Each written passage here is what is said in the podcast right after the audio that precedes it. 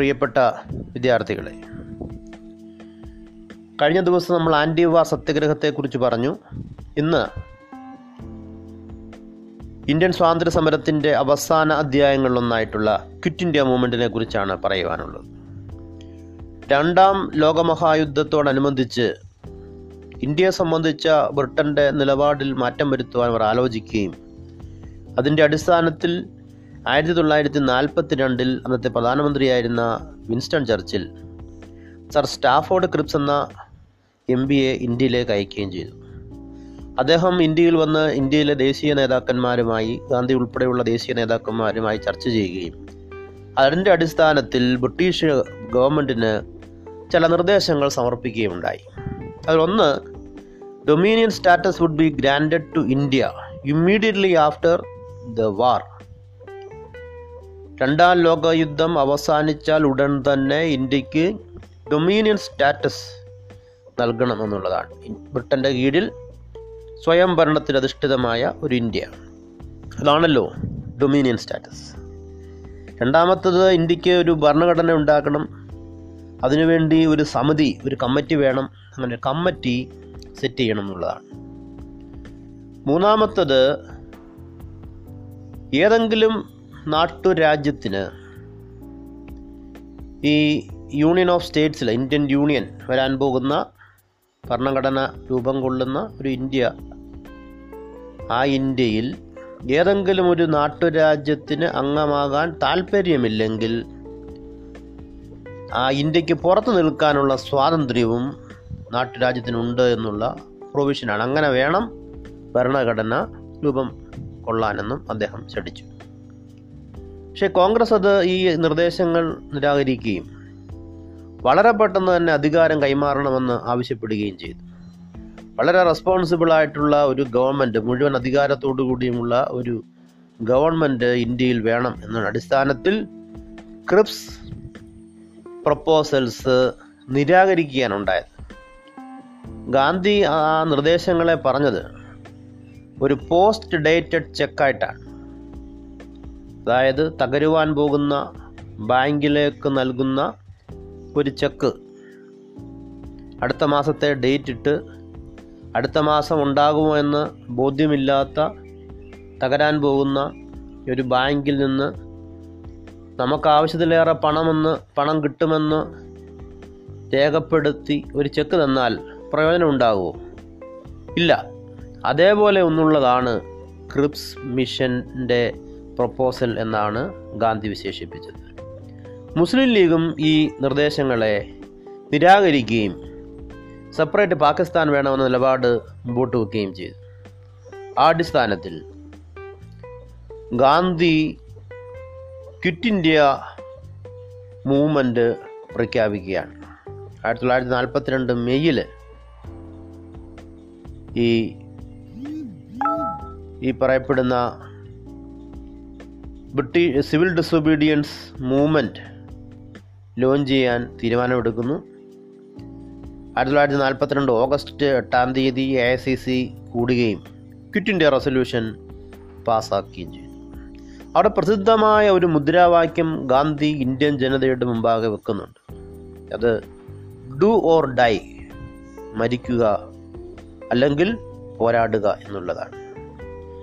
ബോംബെയിലെ ഒരു പൊതുയോഗത്തിൽ വെച്ചിട്ടാണ് ഗാന്ധി അത് പറയുന്നത് here is a mantra a small mantra that I give you you shall imprint it in your heart that every breath of yours to give expression to it we shall either free India or die in our attempt we shall never live to see the perpetuation of our slavery the mantra is do or die മരിക്കുക അല്ലെങ്കിൽ പോരാടുക എന്നുള്ള മന്ത്രമാണ് quit India മൂവ്മെന്റിന് Gandhi നൽകിയത്.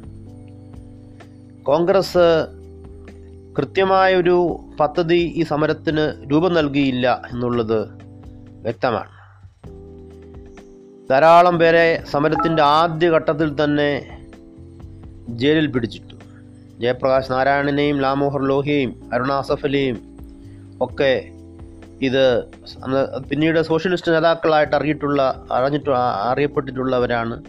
അവർ ഒളിത്താവളത്തിലിരുന്നു കൊണ്ട് ഈ സമരത്തിന് നേതൃത്വം കൊടുത്തു.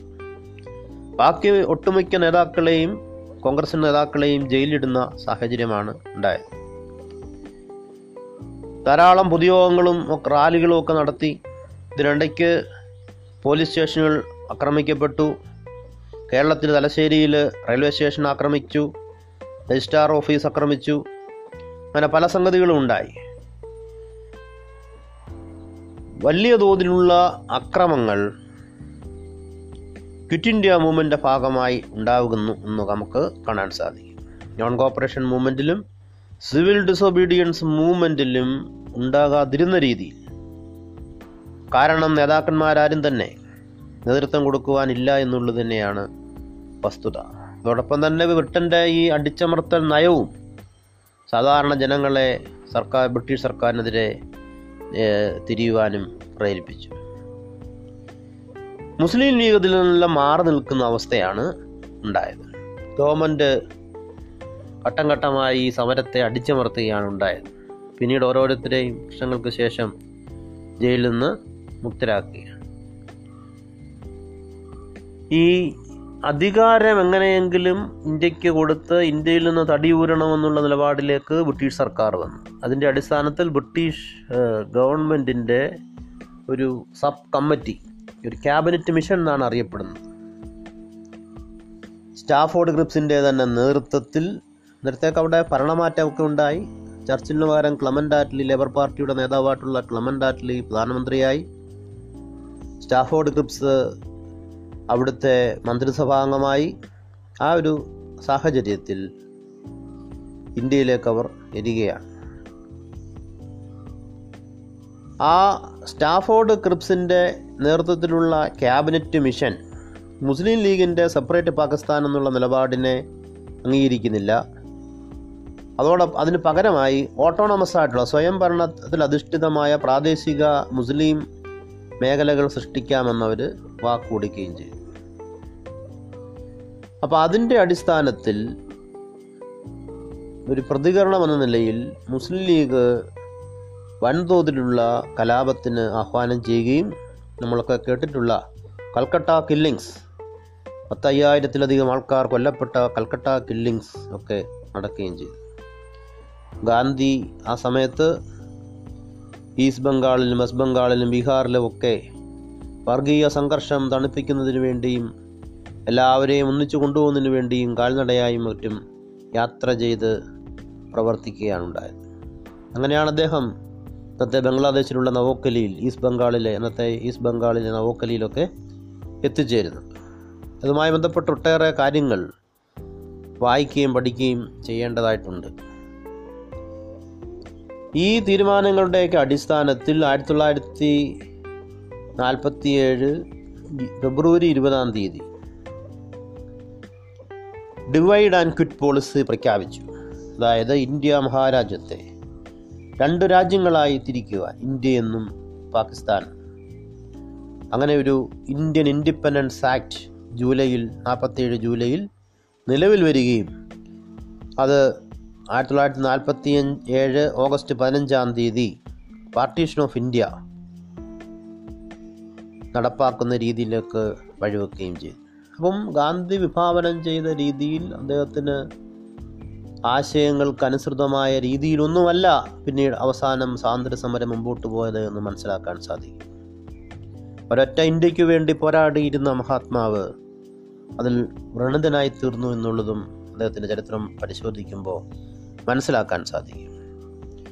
നവോക്കലിയിലെയും മറ്റും സാമുദായിക ലഹളകൾ പരിഹരിക്കുവാൻ ഇല്ലാതാക്കുവാനുള്ള വൈസ്രോയി തന്നെ ഗാന്ധിയെ ചുമതലപ്പെടുത്തിയ സാഹചര്യവും നമുക്ക് ചരിത്രത്തിൽ കാണാൻ സാധിക്കും. ക്വിറ്റ് ഇന്ത്യ മൂവ്മെന്റിനെ കുറിച്ചാണ് ഇന്നത്തെ പോഡ്കാസ്റ്റ് നടത്തിയിട്ടുള്ളത്. അതിനെക്കുറിച്ചുള്ള കുറിപ്പ് നിങ്ങൾ നോട്ട്ബുക്കിൽ തയ്യാറാക്കുക. വീണ്ടും അടുത്ത പോഡ്കാസ്റ്റിൽ കാണാം. നന്ദി നമസ്കാരം.